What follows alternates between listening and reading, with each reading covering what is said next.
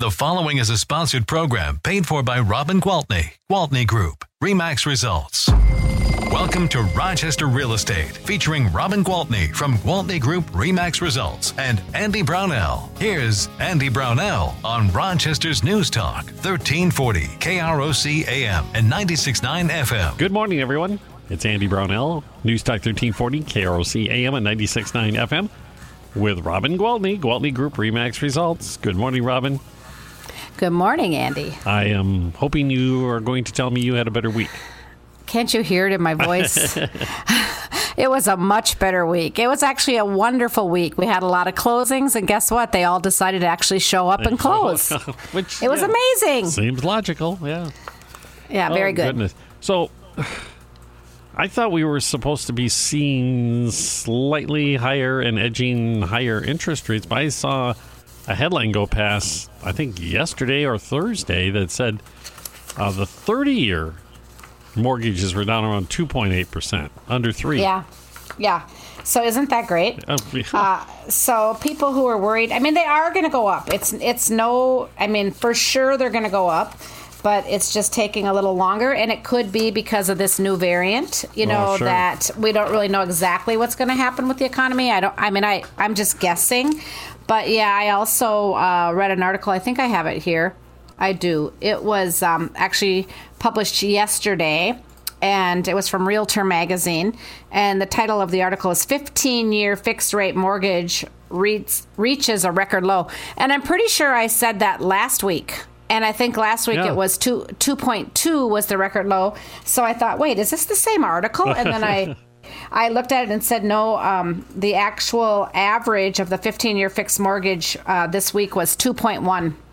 All time low, all time low reported by Freddie Mac. And it's funny, it's as many times as you have reported a record low on interest rates, I think we've reported a record high on the major Pricing. stock indices. Yeah, yeah, yeah, yeah. So Yeah. true, so true. And Um, it makes me it makes me want to find something to borrow money for. Yeah, right. well, I can sell you a house. You know that, right? Uh, yes, I do. So if you're ready to if you're ready to upgrade, just let me know. Yeah, I, I, and I can't imagine that people who had that thought in their head that they wanted to upgrade are not doing it now. I mean, goodness gracious. Right.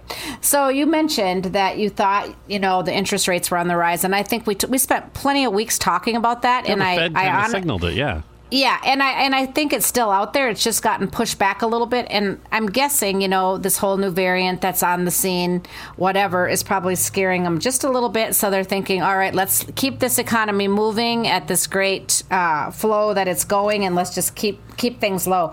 So in addition to the 15 year being at an all time low, actually the 30 year you're absolutely right average 2.0 uh, which is actually up a little bit from last week because last week was 2.78 Okay. so but it's still pretty darn good. And last year at this time it was 2.99 so yeah these Which are these are like, great. insanely low. super cheap yeah. So um, one year ago a 15 year rate was 2.51 and now down 2.10 so yeah these are good numbers. The rates are still great. And because of that um, the high end houses we are really seeing the high end houses fly off the market I, I know i told you last week that one that i had listed out northwest for 1.4 million That sold gorgeous in brick house. Yeah. yeah, and it sold in a nanosecond. I mean, we had literally had four showings, and of the four showings, three of the people were interested in the house and brought forth offers. So yeah, it was it was a um, hot seller, and you think, wow, a million four. But if you think about it, you know, typically the stock market has been really good, right? And so the old saying, the rich just get richer. Well, yeah, or those who were not rich became rich. Well, the rising stock market, you know, Yeah. typically does help grow people's net wealth. So if they had money to be invested in the Invested, right. market, I guess then they had the opportunities to grow more wealth, which is Yep. fantastic. I mean, it, it's what makes us America, right? So, um, I meant to ask you this: when you say high-end homes, obviously 1.4 million is high-end. Where is the line now where you consider In- it high-end? I I would say in the Rochester market, I'm calling anything 750 above high Okay. end. Okay. And it just basically goes on what is your market's average sale price. And I think the last I checked and reported, the average sale price in our market was 241,000. So add another half million to that, that definitely puts it in the high end. Okay. Okay. Yeah, I mean, also, it's the world shifts all the time, and that number always moves with it. And I imagine with the way the market has been, uh, it's been so hot that that number has kind of moved up relatively quickly as home values have also gone up. Yeah, and as you know, we have more and more and more homes over a million in our market. But let's just look at a broader spectrum and look at uh, the number of home sales in the U.S. over a million. That number surged. Are you ready for this? 244.4% one year over since last June to this June, according to the National Association of Realtors. So, in other words, the folks who benefit, benefit is probably not the right word, but we're not economically harmed by the pandemic are doing quite well, obviously. Exactly. That's exactly right. Yeah. The ones that didn't get hit hard um, pretty much came out on top, for sure.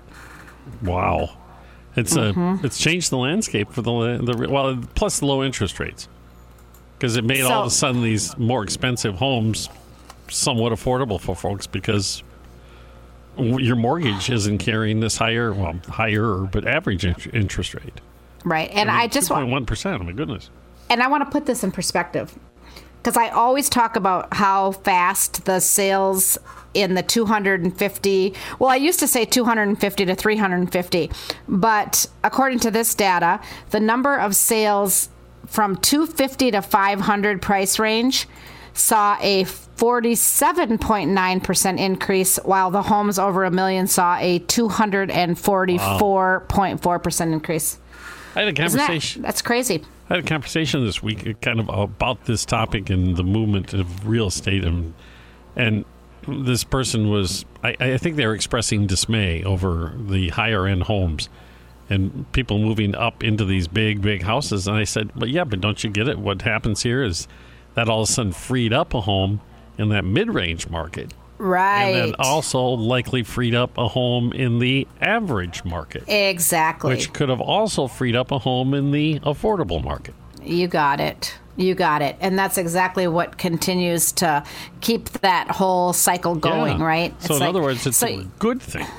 And it's always a good thing if someone finds success and is able to move into their dream home. Yeah. My gosh, let's cheer each other on, people. This is good. There's no sense to be envious of thy neighbor, right? Oh no! And, and, the, and the people who build that home right. and build the appliances for the home and pour the cement for the driveway in that home. Supply um, the lumber, yeah. the shingles, the everything. Yes, yeah, you're. it's, It, yeah, it's a it big keeps the economic economy going. engine, is what it is. Yeah, and how many times have we talked about that? That throughout the pandemic, one thing that has been steady and keeping the economy in a positive way has been real estate and housing. So I mean, Yep. it's been it's been very good, very important. And, yeah, if you, look at the, what you we used to go with a big V curve Right. when this all started out, and you were predicting that that's exactly what we would see that steep drop off when everything shut down. And Yep. then once everything started reopening, it would boom. Yeah. That's exactly what we And- saw. And so much of that was fueled by this real estate market.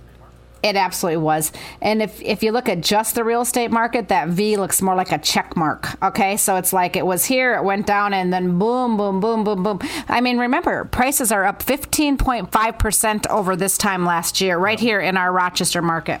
And if you locked in with this, I keep calling it crazy interest rates, and you're locked in Crazy good, crazy rate good. for, for fifteen to thirty years. Boy, oh boy, what a what a bargain! Yeah, exactly. It's exactly right. All and you know. I. Oh, you got to go to break. we do. Okay. We're talking with Robin Gwaltney, Gwaltney Group Remax results, and we'll be back in just a moment on News Talk 1340, KROC AM, and 96.9 FM. We'll be right back with Robin Gwaltney and Andy Brownell on Rochester Real Estate. This is News Talk 1340 KROC AM and 96.9 FM. Welcome back to Rochester Real Estate with Robin Gwaltney from Gwaltney Group Remax Results and Andy Brownell on Rochester's News Talk, 1340 KROC AM and 96.9 FM. Good morning and welcome back. So, Robin, um, obviously it's been a seller's market for quite some time. Um, are we still seeing that balance on the seller side, or is that kind of shifting a little bit or moderating at all? Um, okay, so when people say to me, it's a really good time to be a seller, but not such a great time to be a buyer. I first start with it's still a good time to be a buyer. It's a little tougher, a little trickier. You have to be a little more patient. But when you do find the house you want, you're still going to get locked in at that great rate that we've right. been talking about. So it's still a good time to be a buyer. It's just that yes, the sellers definitely have the upper hand. You know, they've got that they've got that hot commodity a home that there are people out there willing to fight for because there's more more buyers pre-approved and ready to go right. than there are home, homes available. And that's with that interest rate that has yeah. allowed so many people to get into this. And I do think that now that we're seeing lumber prices are starting to come down, building is picking up. I do think that it's going to start to balance out. As as we talked about earlier in the show, we are going to see the interest rates rising. I think those two will kind of go parallel with each other. You okay. know, as we get uh, a less demand for inventory, and I don't I don't think we're going back to houses sitting on the market six months anytime soon. But, you know, now we can actually say to people, expect to sell your house in 30 days. And sometimes it still might be two or three. I mean, the average, the national average right now is eight. But what we have to do is get these people out of this headset that, this mindset that um, they're still going to have 18 offers on their house. They're still going to get 60,000 over. I think that is starting to, you know, yeah. even out a little bit. And so it's getting a little less stressful for the buyers, but it's still a fantastic time to be a seller. And it's a double edged sword, too. As you mentioned, as the market moderates, that is a result of part of it, at least, interest rates going up, which is a disadvantage at that point to the buyer because they're going to have to pay more over time if they wait. I'm, I'm thinking right. of the person who's going, Oh, I'm going to sit and wait this out until things calm down. Yeah, no. That might not be the greatest strategy. No, they're not going to have gained any ground because maybe, maybe, just maybe they'll see a little bit of a uh, lower price in new construction. I, I, can't promise that. But definitely they'll see a higher price in interest. So anything that they do see as a lower price in construction, it's going to negate it. You know? I just so, wonder about that as well because if, the, if you have an uptick in the demand for construction, uh, the general contractors needing to get the carpenters and everybody else, they're probably going to have to pay more to get them because there's right. such a shortage of the workers. Well, okay, so check this out. Okay. I read a, I read another article that I thought was pretty interesting yesterday in the National Realtor in the Realtor magazine. Um, I kind of had to read it because I looked at the title. I'm like, what? It said sellers are taking their toilets and their appliances with them. what? Okay, I've never had a seller take a toilet. I can honestly tell you, I've never had that happen. but yes, we are hearing more and more sellers say, well, I'm taking my washer and dryer because I don't want to wait a year to get this one again. Or my Viking stove, I had a friend who ordered one and she's been waiting six months and hasn't gotten it. So I'm taking this one to my next house. And it's hard conversation for me because I have to say, guys, it's not really normal for people to sell a house without the appliances. And especially when the buyer knows that it's going to be tough to get them. Okay. So typically I can, um, talk sense through people and and they say yeah that does make sense as much as i hate to leave it because i won't be able to replace it quickly but in this article it's I'll, I'll have to read this part it says sellers have become more greedy Chase Lando, a salesperson for Serhant in Manhattan, told the New York Times. Good inventory is so tight that they know they can control the show. He recently had to inform buyers of a $15.5 million apartment that the sellers plan to take all of the kitchen cabinets, the with them. The kitchen cabinets. And if they weren't okay with it, then they weren't going to sell it to them. And they wanted the place. So guess what? They paid $15.5 million for an apartment without cabinets. I don't know even know what to say to that. That is um, I, and, he, and he says, he goes, I have no idea. It's all very odd. But he said, this market is so bananas that you have to do what you can to keep the sellers happy. Wow. Yikes. Yikes. So, if the idea is that they wanted these cabinets for their next home, they're going to have to build it to the specs of the cabinets. Exactly. Or if they're renovating another apartment, maybe they know that they can use some of them, but not all of them. But they don't. They don't want to wait. They don't want to be the ones waiting, and they maybe had them custom built. I imagine in fifteen point five million. I, I don't know. I cannot wrap. I can't wrap my head around that. I've never had anybody ask me if they can take their kitchen cabinets off the wall. Thank And it- goodness. And it and it's sold that way. And it's sold that way. So Mm-hmm. these people are going to have to wait. Well, all right. It's crazy. That is, yeah. and- yeah. So, so, so that that brings me to something. People often ask, like, what does stay? All right. So, just some some quick little real estate terminology is anything that's a fixture, and a fixture means attached to the wall. You know, like screwed on, right? Right. So, if you've got all kinds of nice storage in your garage that you've paid big bucks for and now you've fastened it all to your walls with screws and you say, "Oh, I'm taking that with me." Well, that's something that you need to take down, patch those holes before you ever put it on the market because it really is a fixture and the buyer is going to expect for it to stay. Yeah. Okay? So, or sometimes people say, "Oh, this dining room um, chandelier, this has been in my family for 3 generations." Okay, well, guess what? The it buyer is going to take it down, put something else up. So anything that is meant to stay, and it, it now spells right out in the purchase agreement that this includes not just the blinds and the rods, but even the curtains, which was um, pretty new. I mean, that's been the last couple of years, and so people just assume, well, they're my curtains, they match my bedspread, or they match my. Again, if you have some that you really are attached to, take them down, sell your house with no curtains, or put up some different curtains. Especially if you have blinds anyway, you know, and the curtains more just the window dressing. Sure. Yeah, but those are things that buyers are going to expect to stay because it's spelled right out in the purchase agreement. Yeah. And and that apple tree that you planted, yeah, it stays. It's you know things that are planted in the ground; those are all fixtures. But negotiations do happen, and if people say, "Hey, the seller's really attached to the apple tree in the backyard; they'd really like to take it," is your buyer okay with it? And if there's four offers and only one buyer's okay with it, and the offers are pretty much the same, Well. You know what? It might be what helps that buyer get that house, minus the apple tree. It's good to know this right now. If you're a person who's thinking about selling, because prepare for it. Go do an inventory of the things in your house and find the things that you really, really want and take care of it now.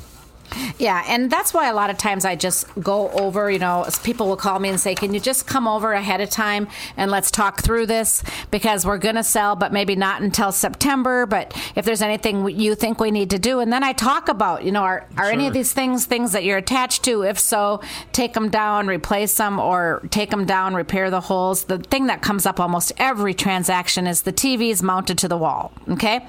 The TV is your personal property, but that mount that is mounted to the wall has now become a fixture. So take the bar off of the back of your TV and put it on the mount on the wall and leave that for the next buyers because that's a fixture. Sure. If you don't plan on leaving that, take that doggone thing down before you put the house on the market, patch the holes, paint it, and then it's yours to keep. And now you're going to have to add kitchen cabinets to your little list Yeah. of things. And Oh, my goodness. Look at you sideways when you do that. Oh my gosh. Oh, that's so crazy. We're going to take another quick break and return with Robin Gwaltney, Gwaltney Group Remax results here on News Talk 1340, KROC AM and 96.9 FM. We'll be right back with Robin Gwaltney and Andy Brownell on Rochester Real Estate. This is News Talk 1340 KROC AM and 96.9 FM.